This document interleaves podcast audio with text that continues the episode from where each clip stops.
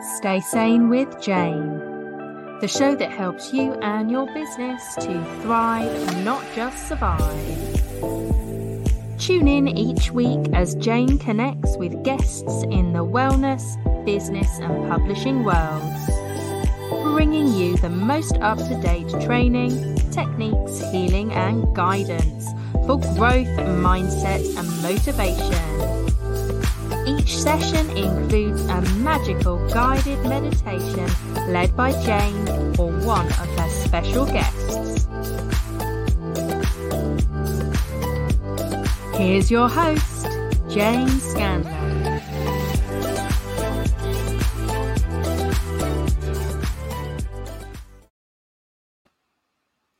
Hello and welcome to the ninth episode of Stay Sane with Jane. And we are going to be interviewing Jyoti, who runs and owns and has founded Special Yoga. Um, Special Yoga it has a belief in the world that where everybody should be able to live with joy irrespective of the body that they were born into so for almost 20 years um, she's been teaching parents and educating um, uh, schools, healthcare professionals, and carers, and giving, helping them to uh, have practices that will change the, their lives and the lives of the people that they care for. Welcome. Thank you for joining us. Oh, thank you for inviting me. So, could you tell us a little bit more about yourself, and we will we'll get on to special yoga. Sure. So, um, well, my life involves having moved down to Bournemouth about uh, five years ago now involves daily swimming and things like that, as well as um, you know a very uh, strong meditation and yoga practice personally. Um, I came across yoga in 1974, which of course in those days no one was doing yoga, whereas today you know it's like quite a common thing to do. And um, for me, it was like one of those extraordinary aha moments of wow, this is the practice that's going to heal my childhood trauma and will open up a pathway for my own personal healing. And my recollection of that first class was a very sensory experience. And I don't actually remember the physical practice. So they were there was chanting and there was incense burning and everybody was dressed in white and and it was really a very um, I came away thinking, wow, this is amazing. And they sent me home with a book called the Bhagavad Gita, which is one of the spiritual texts of yoga. It's not a spiritual text, philosophical text of yoga, really which is very much about the the the the playground of the mind and how the mind can attack us and how the mind can can you know how how you can change your thoughts to change your reality which is how you would translate it today i think a bit more you know in, uh, yogis wouldn't wouldn't like that particular way of describing for me it was about the madness of the mind and it was really helpful um, to realize that there was something that made so much sense to me, you know, um, at an early age when this kinds of practices weren't available. Yeah. Um, was this in the UK that mm-hmm. you got first introduced to yoga? Yeah, and I was I was uh, I was in my teens, and you know, as I said in, in '74, this wasn't you know there was I mean obviously you had the playoff from the '60s, you know, of kind of, you know, trippy and all, you know, med, you know meditation, all, all the different things that were happening in the 60s. But yeah. uh, and so there was a kind of conversation going on in the world about um, healing, I suppose, at some level, um, and meditation. But it was still, you know, it was still reserved for a few, not for many. Let's put it that way. Mm. And there certainly wasn't yoga on every street corner, that's for sure, like there is today, you know. Yeah, I can imagine now. It is, you're right, it is in every single high street across the UK, which is fantastic. And everybody's heard about it too, even if they haven't done it. Yes, yeah, it is. It is famous now. So back then, did were you um like maybe the only one out of your group of friends or yeah yeah leading yeah. the way and then a few years later, I moved to New York, and um, I walked past in the early days of being there. Walked past this neon sign that said yoga, and I stepped in and I heard the teacher You know, it didn't have like a reception area. It wasn't pish posh or like you know, so many of the places today. And I, you know, it was literally you were walked in, you were in the studio. You know, and yeah. uh, I heard the teacher saying to one of his students, you know, use your body as a vehicle of prayer. And I thought, oh, I'm home. Um, that really resonated for me. You know, that kind of very strong um, spiritual practice of of kind of connection that there's something greater than us that's, that I, you know, I've known since I was a young child. So, um, you know, and I, you know, was talking to God from or talking to something anyway.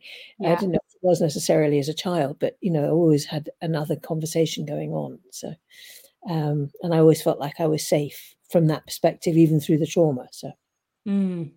yeah. yeah, I really feel like children um, have this divine connection because they've they've just come into the physical world um, and i remember holding holding my daughter when you know she was months months old but she'd be staring she'd always stare off into black this black space wherever it was she'd be staring off into it and then come back. And i was like oh i wonder where you are. Where do you go?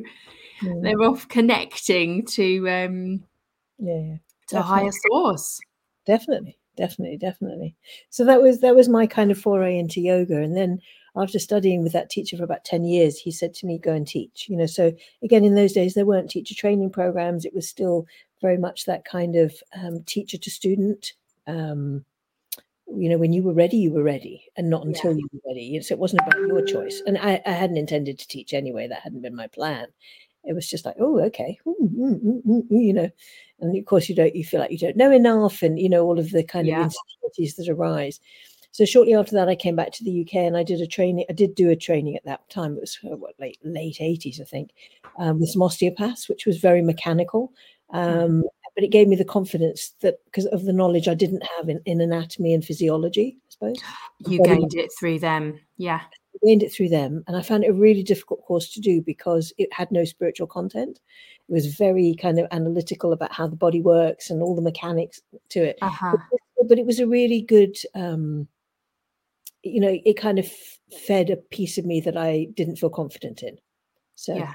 it gave me something, you know, but it wasn't easy. no, and then no. I kind of opened up from there. Really, you know, just I, I learned that you know you have to learn to be really, really, really present with your students you know, class plans don't work, no expectations.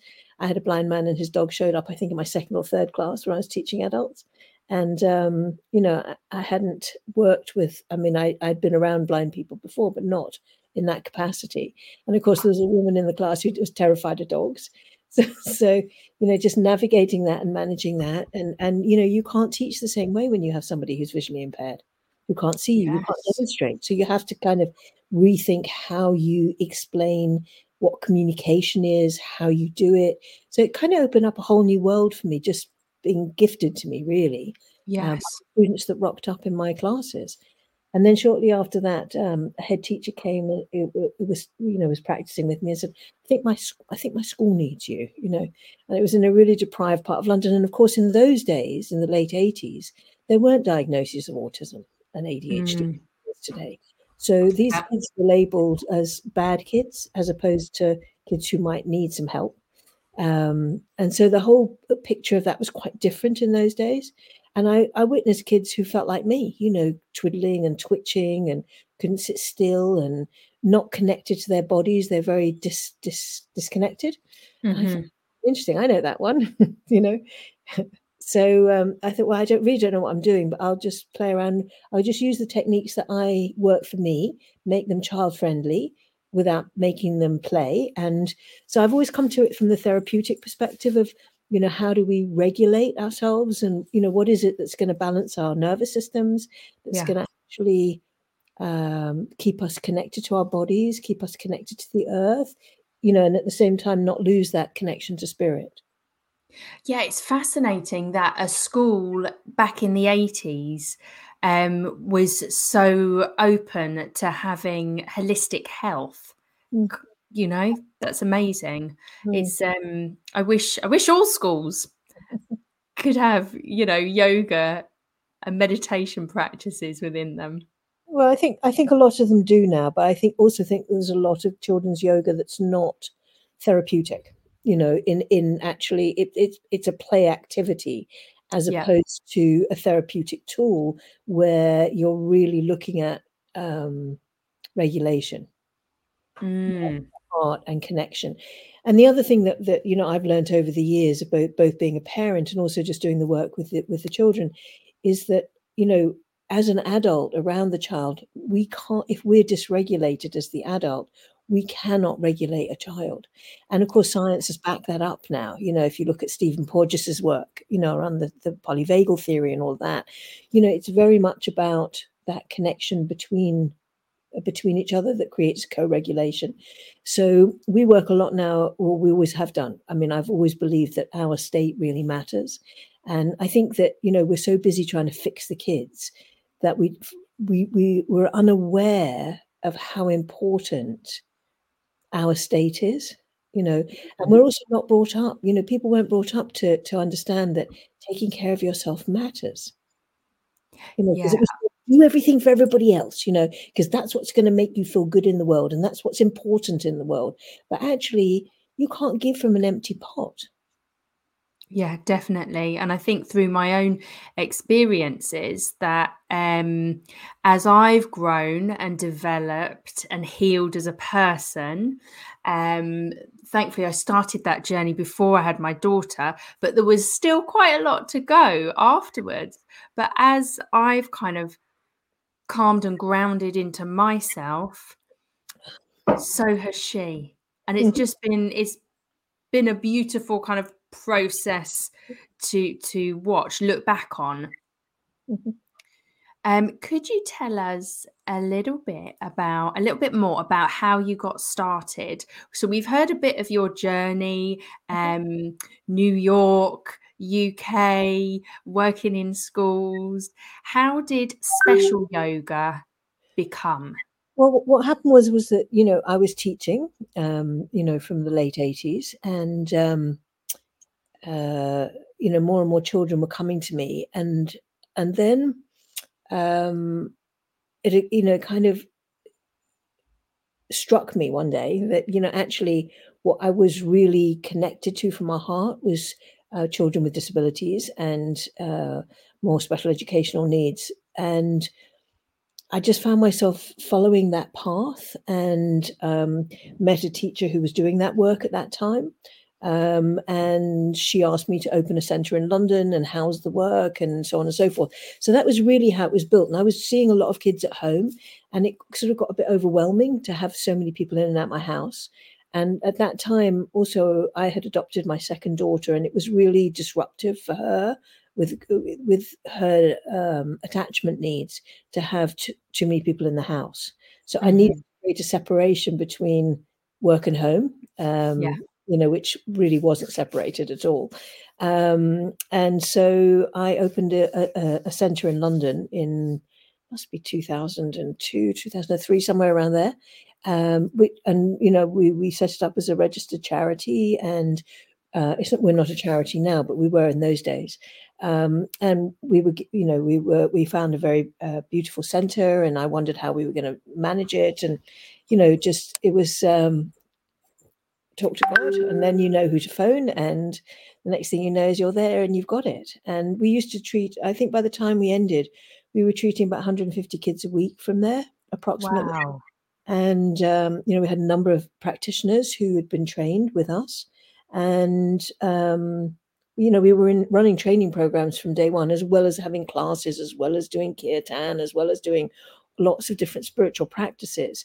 Um, and you know, I'd always kind of wanted to make yoga available to everybody because at that point in time, certainly in those days, it was really only for the middle classes, you know. And I just hated Okay. because I just wanted it to be everybody to be able to get it, you know. Yeah. So, um, when you say only available to the middle classes, was that for financial reasons?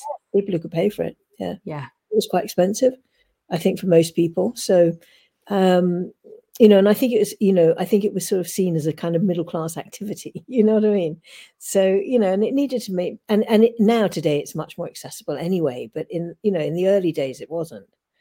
definitely. You know, so yeah. yeah, there was a really big call for me.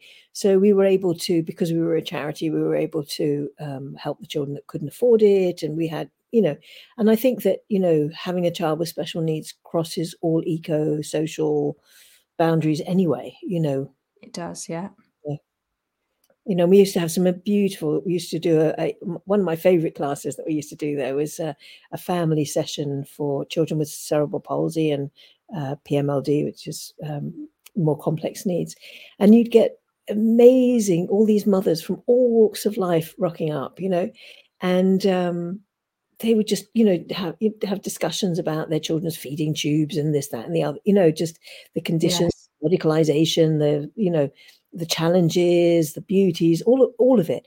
And they just all got on. And it was just so extraordinary. And they also made friends with mm, each other. That's beautiful. They, you know, they used to go, you know, I, I would see them in the local park walking together with their wheelchairs. And, you know, when one of the kids was in hospital, the mother, other mothers would rally around and drop coffee down there. And, you know, they really took care of each other. And even today, you know, 20 odd years later, they're still friends.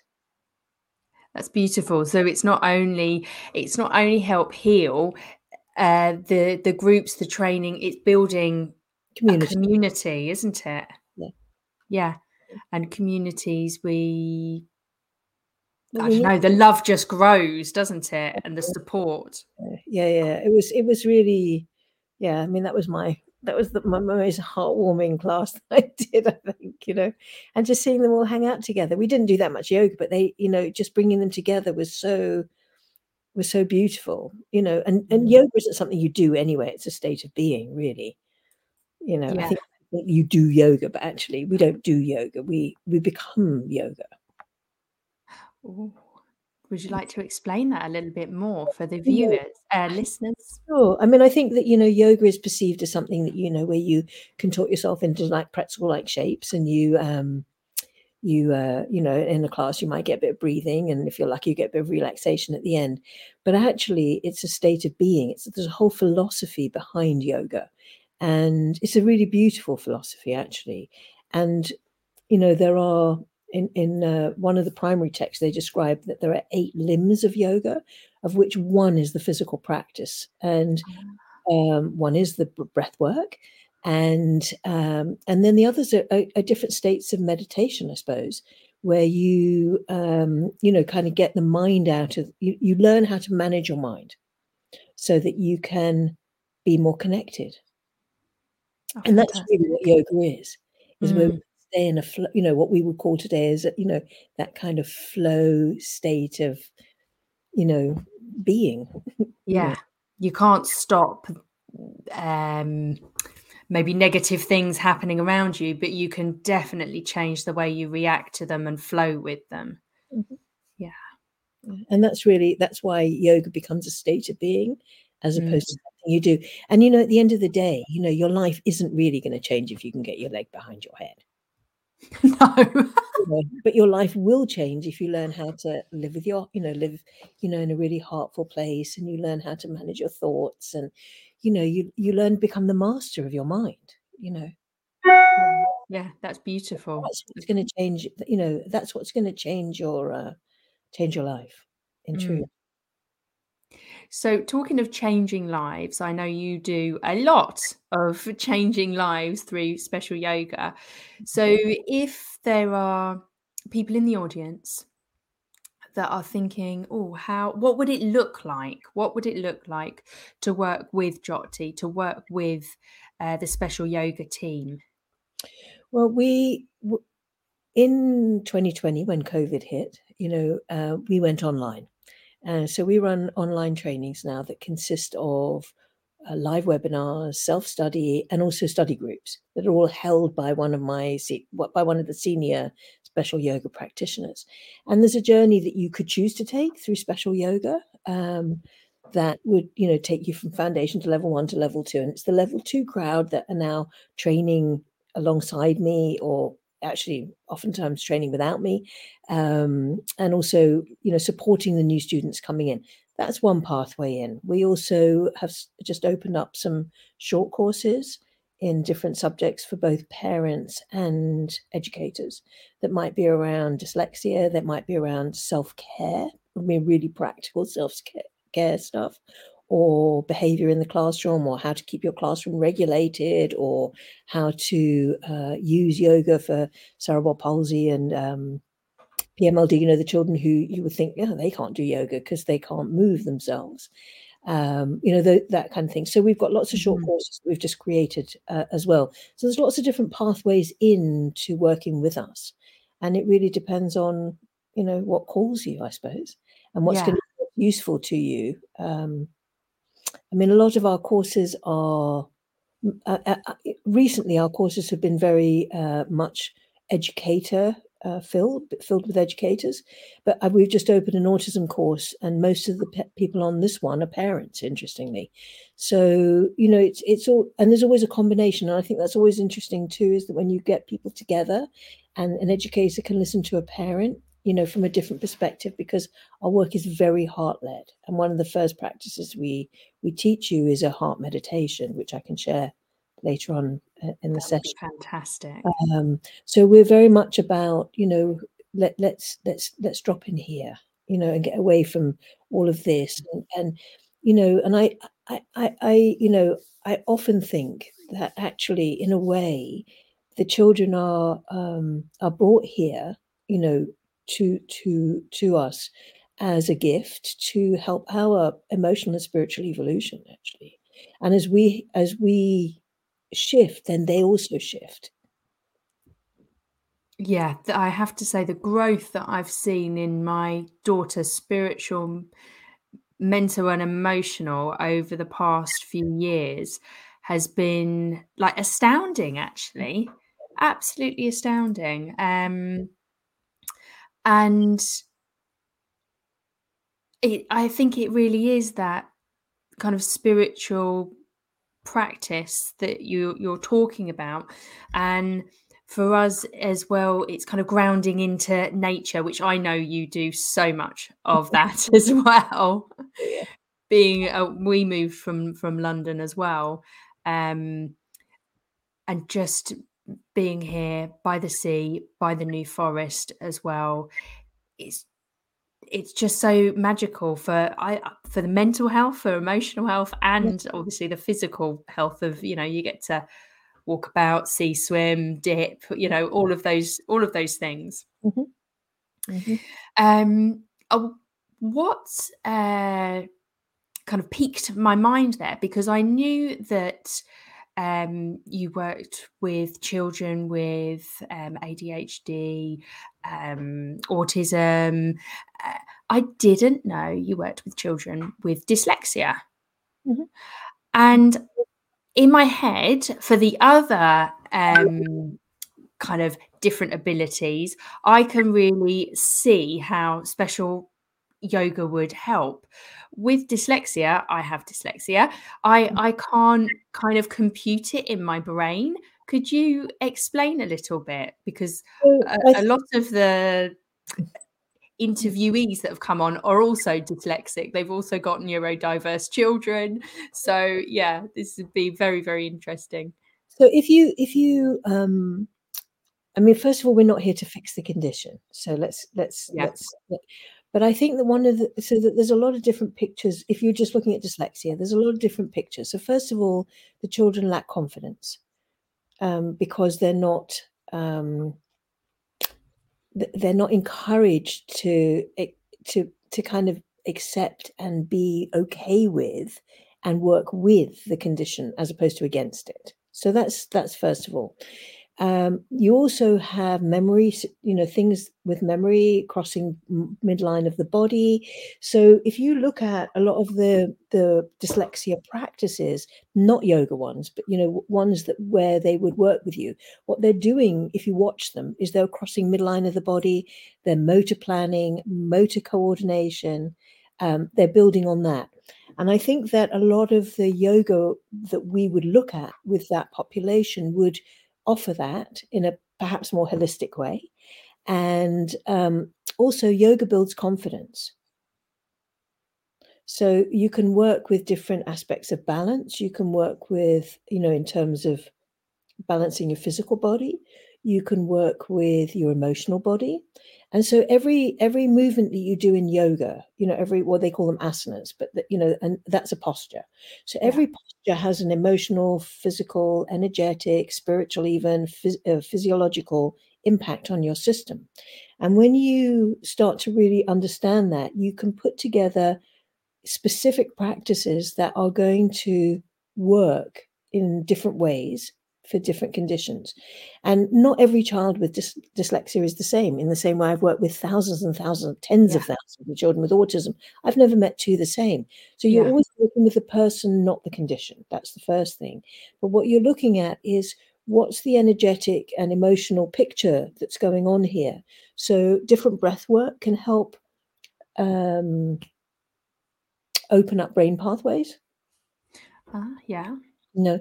So I think that there's a lot of different pathways into supporting um, dyslexia depending on what's present. I also noticed a long time ago, I was working with a number of, uh, of children with dyslexia who had been uh, given the diagnosis of dyslexia years and years back, and I all noticed they all had a they all had a very similar physical uh, way they sat. So they slumped a lot. They were very weak in their core, you know, which you know, and inner strength also impacts your outer strength. Uh-huh. So there's a lot of different things that will I w- was witnessing. I also noticed quite low energy, kidney energy. So again, there are practices that can help build and sustain, you know, help support that. Um, uh, I mean, in our work, we use sound, we use uh, uh, different massage techniques, um, you know, that come from, you know, Chinese traditions, that come from, you know, different traditions. Uh, we use, um, you know, uh, Indian techniques, Chinese techniques. You know, you've got Ayurveda, you've got Chinese traditional Chinese medicine, all of which has different, you know, um, pathways to uh-huh. uh, opening up energetic and emotional blockages um, to help reach the potential for that person. I'm not saying we heal dyslexia because that's not what we're doing, but yeah. we're supporting it. You know, um, that make sense? Yeah, yeah, it makes total sense. And it's actually helped me figure out um sort of my my own journey with dyslexia as well because as a child even when I went to secondary school, you know, I really really struggled. But now if you saw my writing and my spelling, you wouldn't know at all that I was dyslexic. Mm-hmm. Um, and I've never kind of uh, maybe I've never kind of delved into why that is, but I would say I would kind of always say to people, "Oh, I think my dyslexia is sort of healed or changed, like as I've grown, as my brain has developed, mm-hmm. and also as." Uh, the the big shifts happened when I was doing more living more of a heartfelt life, shall we say, and more personal development. So, mm-hmm. yeah, that really makes total sense because I've been rewiring my brain mm-hmm. through the I mean, process. We have neuroplasticity, so that's possible. But the other thing that kind of popped into my head, and I think this this is not just about dyslexia, I think it's about all of us actually, is that to be in the optimal state for learning, you know, or thriving or function, we we have the optimal state is where we're regulated you know where our autonomic nervous system is in balance where we're we're at, at peaceful in our hearts.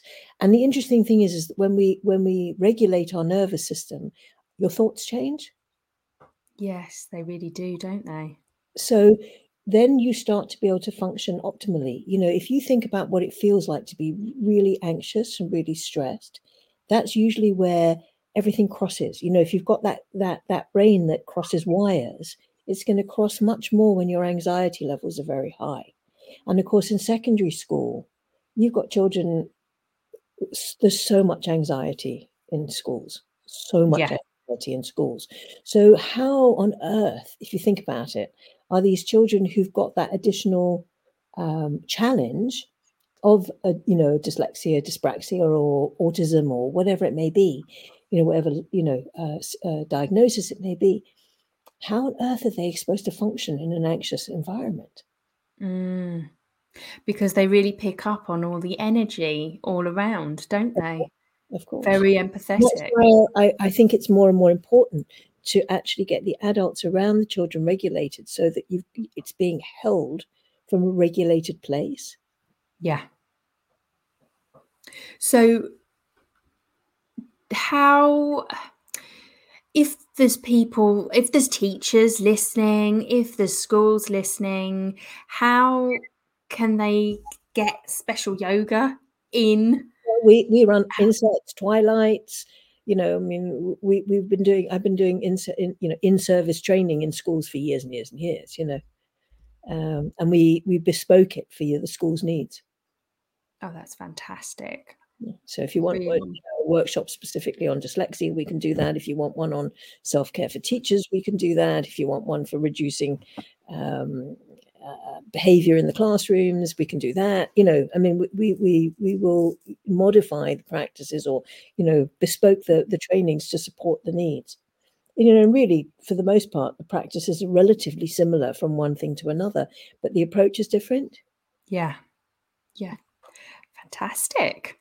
Um, okay, so if if you were to give some advice or kind of some top tips about regulating probably um or you know changing the environment what i mean what would they be something that we could all s- step into doing quite easily from like today onwards Well, I think that we need to value self care. That's first and foremost, and not feel like it's something that it's selfish to to take that time for yourself. And I think there's so many people still in the world that, are, and I hear it regularly actually. Oh no no no! I, haven't got time for me. You know, so that's number one: is take time for you because if you if you uh, do that, you're going to be of greater service to everybody else, let alone for yourself. You know, and we Yeah. deserve it. You know, I mean, the, you know, there's nothing wrong with taking care of you. You know, so that's first first of all. And I think it's really even if you commit. And I think the other thing that happens is, oh no, I haven't got an hour, so I'm not going to do anything. yes that's So so true you can change your state in a matter of minutes. It's a mm-hmm. matter of commitment and deciding that you're going to do that. So I would suggest that every morning you kind of take that moment to go, okay, so I'm going to give myself, I'm going to commit to five minutes today or 10 minutes today or whatever you feel you can manage. Don't do something you can't manage. Because as soon as you start to create something that's unmanageable and you don't do it, then you beat yourself up and then you go, and then it makes it worse. So then you get into that horrible cycle. yes So do something that you can manage. Three minutes, five minutes, seven minutes, doesn't matter. It doesn't even matter what it is. Just do something every day that's going to support you. Now, that could be standing in nature. It could be holding your heart. It could be singing. It could be swimming. It could be doing some yoga positions. It could be doing some breathing. It doesn't matter. Just start somewhere yeah that commitment to you that that you can then that you'll find that if you do that and it, you start to change how you feel then you're going to want to do more of it Definitely, and I think that's that's perfect um, advice. I one of my friends years ago, she wanted to start doing meditation, but even the thought of it, it would send her into more anxiety of where is she going to find this ten minutes that she's got to do. Um, and then she read this book. Unfortunately, I cannot remember who it was by or what it was called, but it was something like you know the one minute meditation. Yeah. so it was just you know listen if you're if you're at the supermarket and you're waiting you know in the queue to go pay for your goods that's your time. Just stop hold breathe and just doing that process you've just parked the car stop hold breathe. Mm-hmm. It just it really really changed her life. So mm-hmm. Yeah just getting those little bits of time in is a million times better than trying to try try and fit an hour in and then thinking oh no i can't i'll leave it Mhm. yeah because you self-sabotage then don't you yes you know and what we want to do is to kind of start to reduce the self-sabotage and uh, invite more kindness to self Yeah, definitely. And it's that it's that self-care, isn't it? And Yeah. self-kindness too, you know, just be kind to yourself. You know, the thing is, we're all humans. We're we're all a human mess anyway, you know. Uh, you know, and anybody who thinks they're not, I'd be questioning, honest. You know, because we're all going to fall into black holes. We're all going to, you know, fall off wagons. We're all going to, you know, we, we can't all live in love and light all the time because it's not authentic and it's not true to being a human. Because as Yeah. a human being, you're going to experience every emotion all day, you know, throughout a day.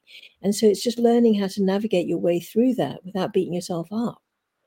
You know, Mm. and honor your humanness. You know, it's all very nice to like the bit nice bits of yourself, but you know, you've got to learn to like the, the not so nice but the things that you've labeled not so nice, Yeah. the human bits that are kind of murky, you know. yeah, the ego bits that we've all got. Of course we do. So I think, you know, there's also that piece as well. It's just learning more kindness to yourself for being human and for being just part of, you know, what it is to be a human being, you know, which is messy. It's messy yeah. for most of us, you know. okay be messy, you know. You know, so and just you know, Fantastic. Yeah, and So the mess. yes, yeah, definitely. Um, so this heart uh, meditation, how much time uh, do you need to take us through this? Um, I can do it in, in three three minutes, four minutes. Oh wow, okay. I was giving you like 20.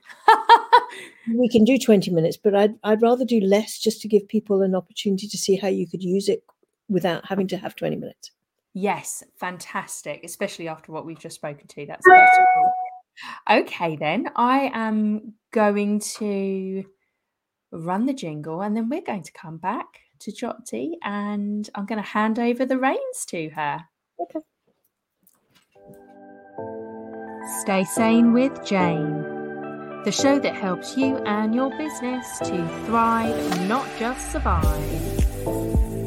Tune in each week as Jane connects with guests in the wellness, business, and publishing worlds, bringing you the most up to date training, techniques, healing, and guidance for growth, mindset, and motivation. Each session includes a magical guided meditation led by Jane or one of her special guests. Hello, and we're back. And I am going to mute myself and hand the reins over to Jyoti to take us through this heart uh, meditation. Thank you. So um, let's start by just um, bringing your hands onto the energetic space of your heart, which is kind of in the center of your chest, around the level of your um, armpits. And I'm just going to invite you either to close your eyes, but if you're not comfortable to close your eyes, just put your gaze down. So you don't need to be looking at me. And so just put your gaze down somewhere where you're going to be the least distracted, actually. And just start to just uh, bring some gentle awareness to your breath. So taking, letting the breath come in and letting the breath go out.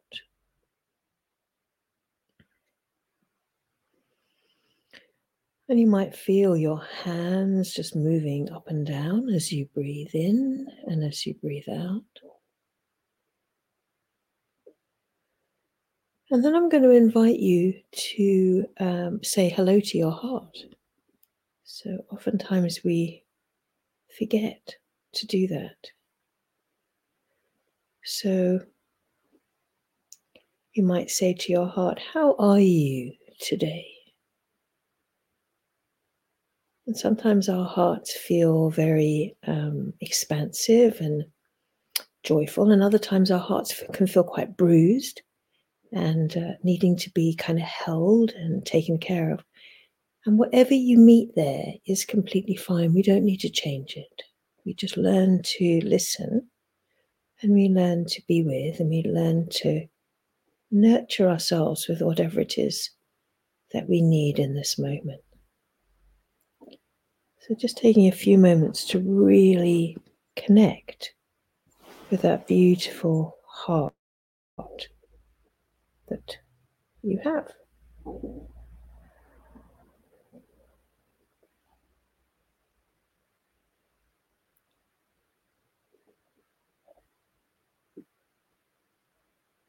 And then what you might start to feel is the heart, the breath of the heart.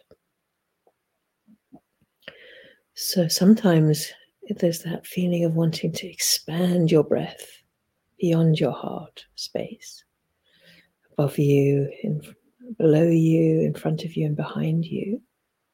You could just let that happen if that's what feels right for you. And other times we just need to keep it small and safe and protected. So just learning to just be with and feel whatever's there for you in your breath of your breath of your heart today.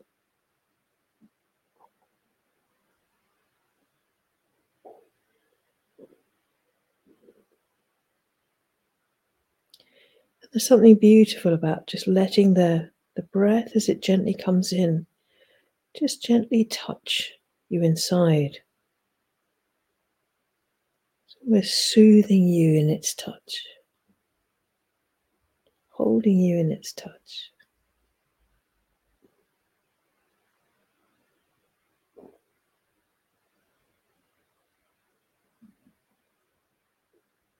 And in this way, you start to make friends with your breath.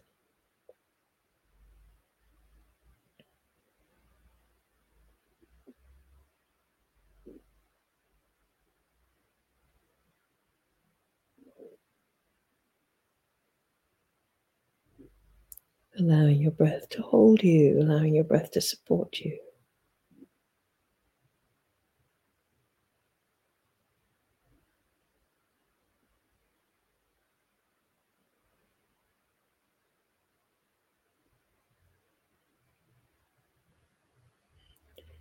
And then we could uh, add some words to say to our hearts.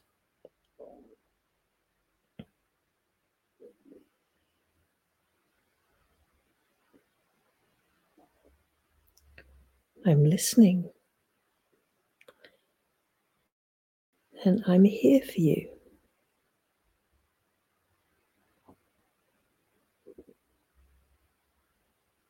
I'm listening deeply to the call of my heart. And I'm here for you.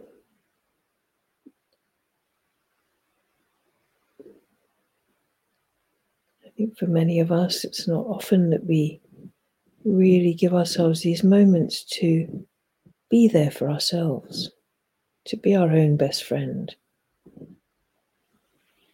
to connect on that deeper level with our with ourselves and our hearts.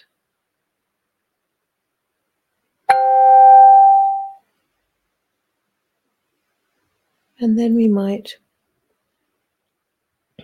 add to those words, I love you. I'm listening. I'm here for you, and I love you. Just noticing what arises as you say these words to yourself.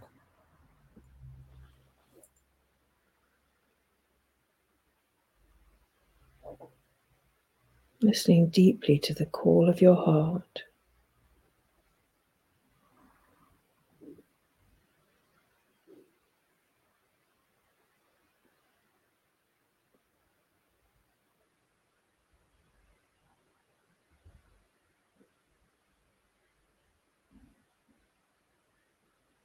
feeling the breath,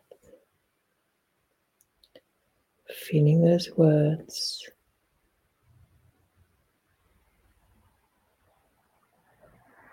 I'm listening. I'm here for you.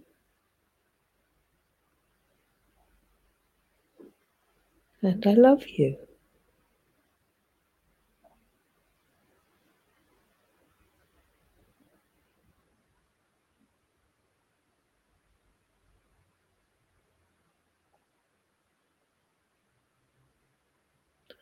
Knowing that at any moment in your day, you can always just bring your hands back onto your heart and just hold yourself, acknowledge yourself, and just have that moment of intimacy, if you like, with yourself.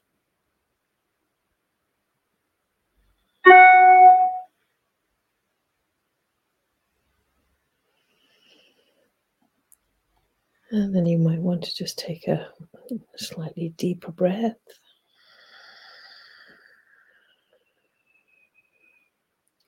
Thank your heart for showing you whatever it's shown you today. Thank yourself for taking the time to be with your heart.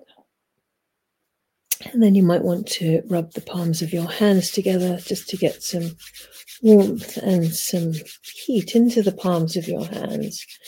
And then you might want to just like rest your head inside your hands, opening your eyes inside the palms of your hands so that you can just draw in that beautiful warmth. And then closing your eyes one more time, rubbing the palms of your hands together again. And this time you can just just gently wash your face with your hands or your neck or your shoulders. And then we'll end the practice by giving yourselves a beautiful, big, squeezy, I love me hug. Don't think there's enough hugs in the world. So give yourself a beautiful, I love me squeezy hug.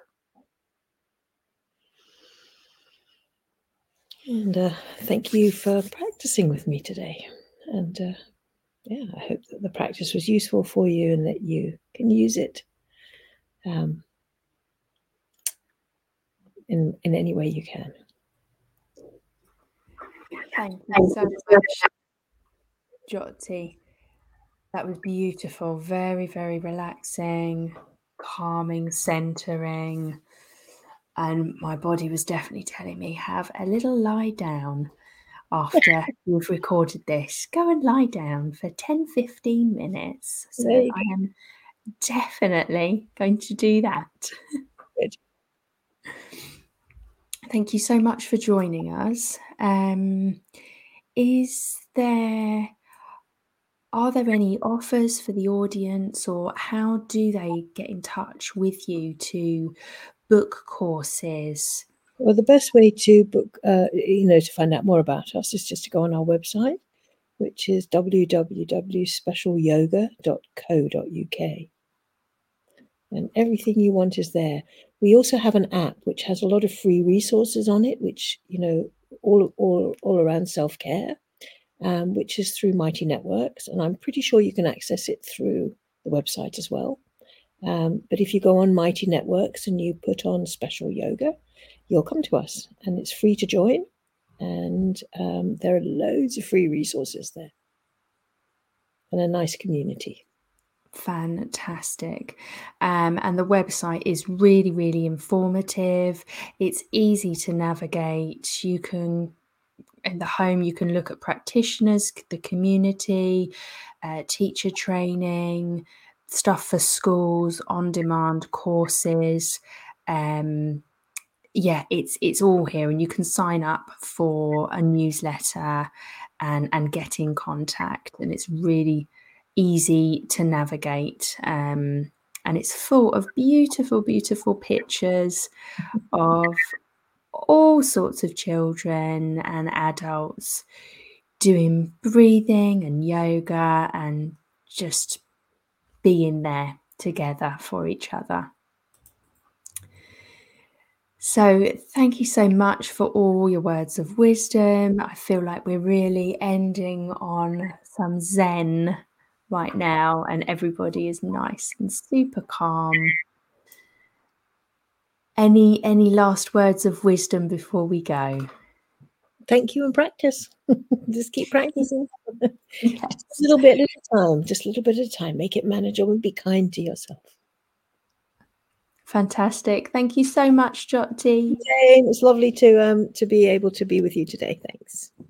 Thank you. And we will see you again very soon. Okay. Bye. Stay Sane with Jane, the show that helps you and your business to thrive, not just survive. Tune in each week as Jane connects with guests in the wellness, business, and publishing worlds, bringing you the most up to date training, techniques, healing, and guidance for growth, mindset, and motivation. Each session includes